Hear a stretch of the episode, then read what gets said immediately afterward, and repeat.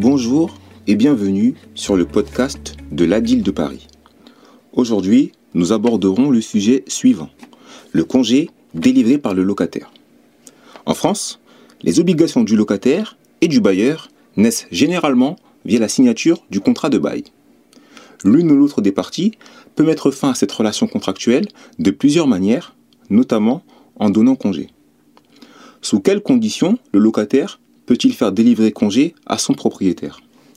Qu'il s'agisse d'un logement vide ou meublé, les formes du congé délivré par le locataire restent les mêmes. À la différence du propriétaire bailleur qui doit donner congé en fonction des dates de reconduction du bail, le locataire peut donner congé à n'importe quel moment de la relation contractuelle. Le congé doit être notifié par lettre recommandée avec demande d'avis de réception, signifié par acte d'huissier ou remis en main propre contre récépissé ou émargement. Quant au point de départ du dit délai, la loi considère que ce délai court à compter du jour de la réception de l'acte, c'est-à-dire la date du retrait du recommandé ou jour de signification de l'acte par l'huissier. Concernant le délai, la loi dispose que lorsqu'il émane du locataire, le délai de préavis applicable au congé est de 3 mois. On comptera alors 3 mois à partir de la réception du congé par le bailleur. Néanmoins, le principe d'un délai de 3 mois rencontre quelques exceptions. En effet, le délai de préavis du congé délivré par le locataire peut être réduit à un mois dans certains cas, notamment lorsque le logement se situe en zone tendue.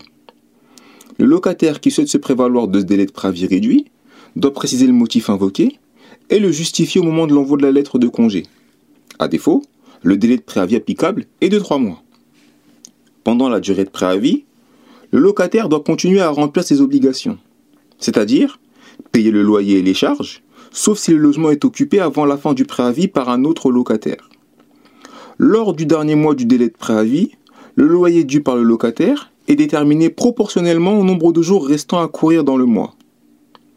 Le locataire souhaitant donner congé doit être attentif quant aux formes du congé, notamment s'il ne veut pas se retrouver à payer un loyer pour une période qu'il n'avait pas prévue. Pour plus de renseignements concernant le congé délivré par le locataire à l'attention de son propriétaire, nous vous invitons à prendre contact avec la ville de Paris, dans toutes les mairies d'arrondissement ou à notre siège. Merci